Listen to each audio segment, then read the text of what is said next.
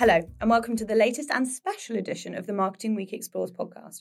I'm Molly Fleming, a reporter at Marketing Week, and today I'm joined by acting features editor Charlotte Rogers and our editor Russell Parsons. Today's podcast is on the 2020 Career and Salary Surveys. For over two decades, we've been conducting an annual survey on the marketing industry, collecting information on trends, habits, and the experiences of those who work within it. This year, we've been exploring marketing's diversity crisis and the impact it has had on seniority, influence, and whether marketing is even considered an aspirational career for young people. Welcome, Charlotte and Russell. Now, Charlotte, this is your fourth year doing the salary survey, and this year you focused on diversity. Why is that? Well, two years ago, we started looking at what we call the looming crisis within marketing. And this was about the next generation of talent and this kind of idea that actually marketing was not seen as an aspirational career for young people. And we wanted to know why. And this two years on, the work we've done this year with this career and salary survey is kind of looking at is this sort of looming crisis within the pipeline of talent also a crisis of diversity? You know, we all have a feeling that marketing is dominated mainly by you know white people, middle class people, um, but we kind of wanted to to prove it, to kind of get those stats to show that, and also to work out whether there is an issue regarding how people feel about marketing as a career at the grassroots level, whether they think it's for them, whether they even know what it is, whether their parents even would encourage them to do it, and whether this is affected by the background that you come from. Now, one of the key people you interviewed was Raj Kumar, Global Director of Corporate Reputation and Brand Governance at Aviva. He spoke really passionately about what can be done to create a pipeline of diverse talent and the importance of brands really believing in the power of diversity. I know that he told you about the diversity gap and about how it began way before he entered the marketing industry. Can you talk us through what he means by that? Absolutely. So he kind of talked about the difference that particularly people from diverse backgrounds, particularly BAME backgrounds have, is that you don't have that network of people within your family group or you know community that necessarily have worked in marketing. So they can point to he, he said growing up you know his parents could point to engineers and doctors and dentists and say this is a successful career you know these people have had success but he they couldn't point to anyone in marketing and say oh you know so and so they've had lots of success sometimes you don't know enough people who come from diverse backgrounds who are in marketing who are who you're able to point to and say you know our friend so and so why don't you talk to him etc etc or her whereas if you come from a middle class background, you probably do know somebody who works in marketing. So you can have a better, uh, a, a better knowledge of what, what all is in marketing, the sheer breadth of things that we do.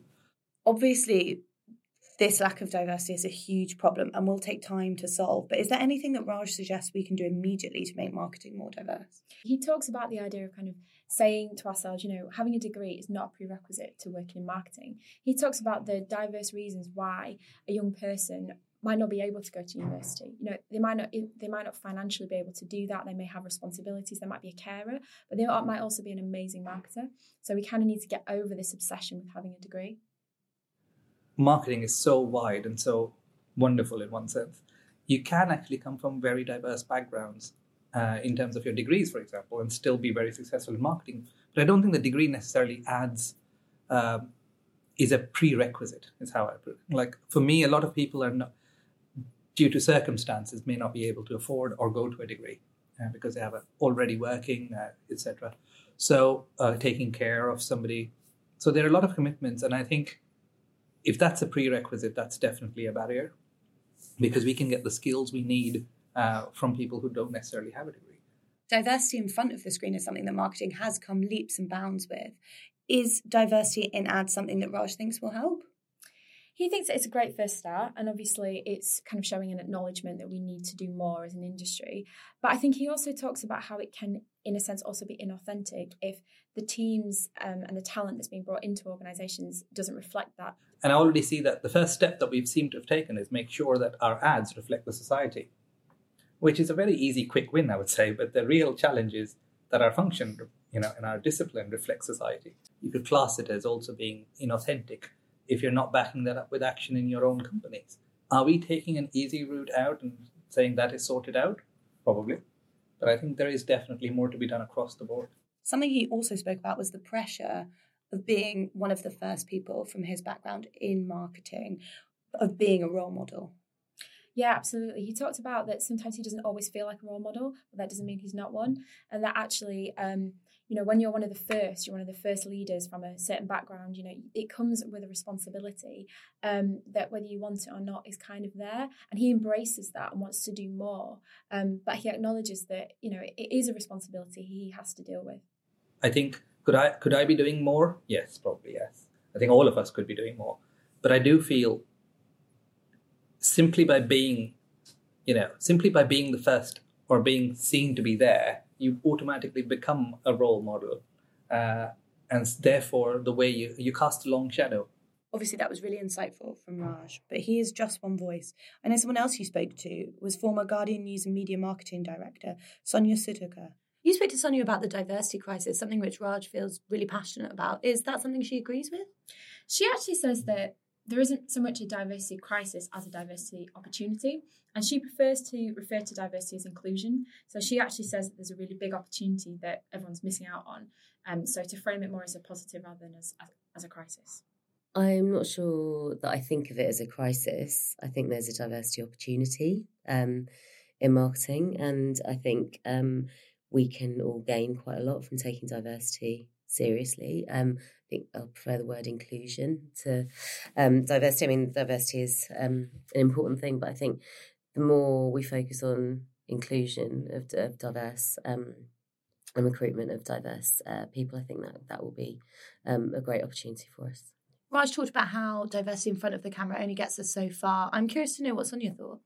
She totally agreed. She was saying that it's great to see more diversity um, in campaigns and you know the way that brands talk about their products but she said that actually you need that behind the camera as well so to speak. Um, and that she said that all plays into how authenticity has been called out in marketing more and more.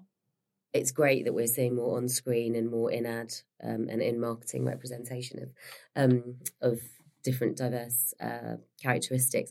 But I think actually to do that well and authentically, it really helps if you've got a diverse team because I've had um, WhatsApp messages from friends before in other sectors that are like, if is it okay to use you know this person with a if they're wearing a headscarf what should they be wearing and stuff and it just it's helpful that if you've got people of that background in the team then you've got whether it's agency side or client side then you're you're representing um, diverse characteristics authentically rather than either avoiding it because you're worried that you're going to make a faux pas or um, doing it wrong. So I think there, there's that. Raj spoke about his personal journey of being a role model and the pressures of that. Is that some, something that Sonia also felt? So she referred to it as it's not so much a pressure as a responsibility you choose to take on. And she was saying, you know, you shouldn't see it as a separate job. It's just kind of part of being like a good person and working hard and bringing people along with you. Um, and it's not such a big deal. It, it's quite um, a great opportunity again, I'm not sure about pressure. I think it's a responsibility that you can choose to take or not. And um, and also, I think like being a role model isn't like a separate job. It isn't something that you have to schedule an extra four hours into your week for. It's basically, are you are you a senior person um, from a BAME background who's not an arsehole, that's that's kind of like a good start, I think. Go about your life like in a in a way. Like I think um yes, it would be nice. It's nice if you can um spare some time to help people from um, you know, other people from the same characteristics. So I uh, tick another couple of boxes as well. I'm female and um, I'm gay and I'm a parent. And I would just be, I, I'm just as happy to talk to a new young mum returning to work or somebody that's gay and that's not comfortable coming out at work or whatever. And I think um, basically, if if you're a decent person and you've got a bit of time and somebody asks you for a bit, bit of advice, that's just that's what's being a role model. Um, and then the other part of being a role model is is being being able to speak out, you know, things like this or or other things, being able to kind of talk um, when you get an opportunity or a platform to do it what I've been really encouraged by is both Raj and Sonia have given clear cut ways that you can improve diversity quite quickly. Can you talk us through what the Sonia did at the Guardian?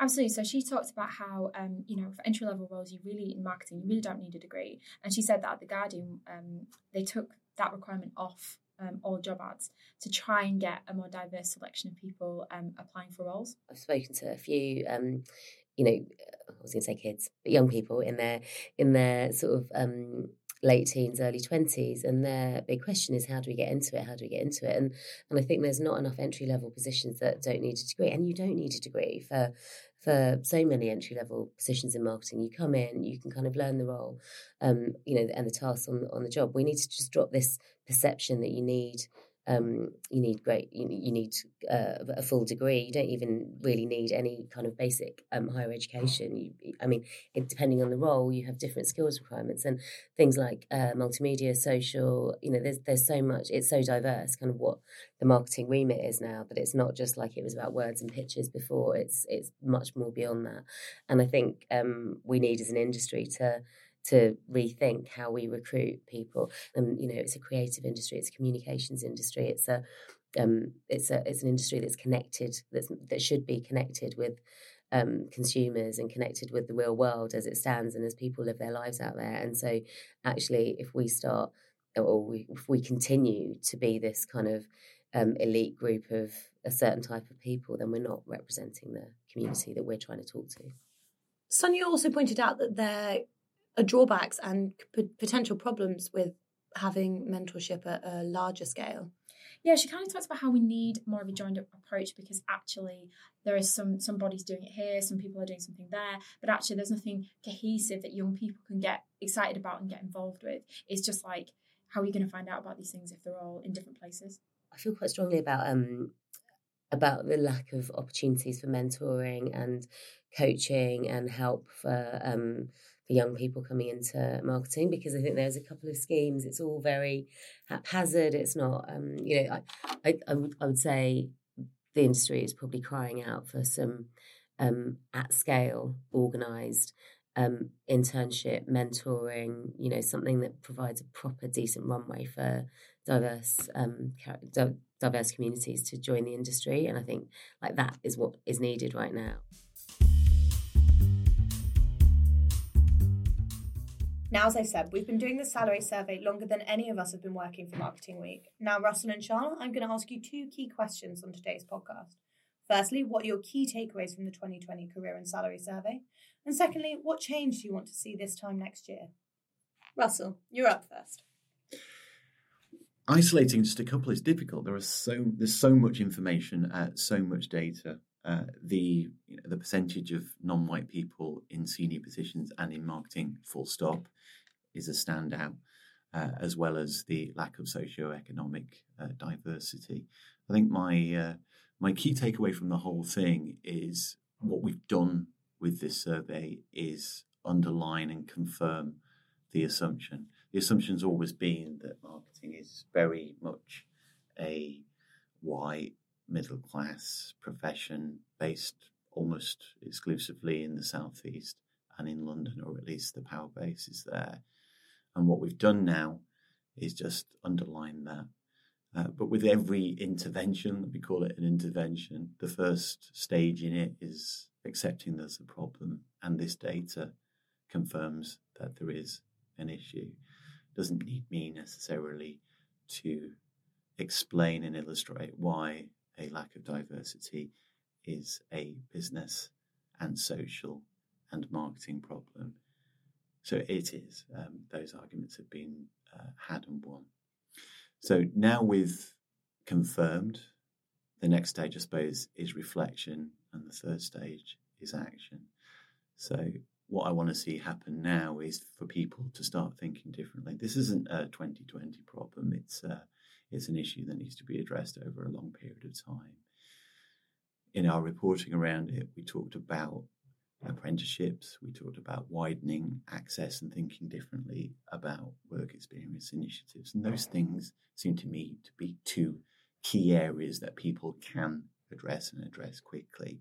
Because unless you start thinking differently, you're not going to widen your demographic pool and potential recruits. And if you're not going to widen your demographic pool and, in, and increase the diversity of, of those that are being recruited, then you're going to face issues over the next 10, 15 years. Brilliant. And you, Charlotte?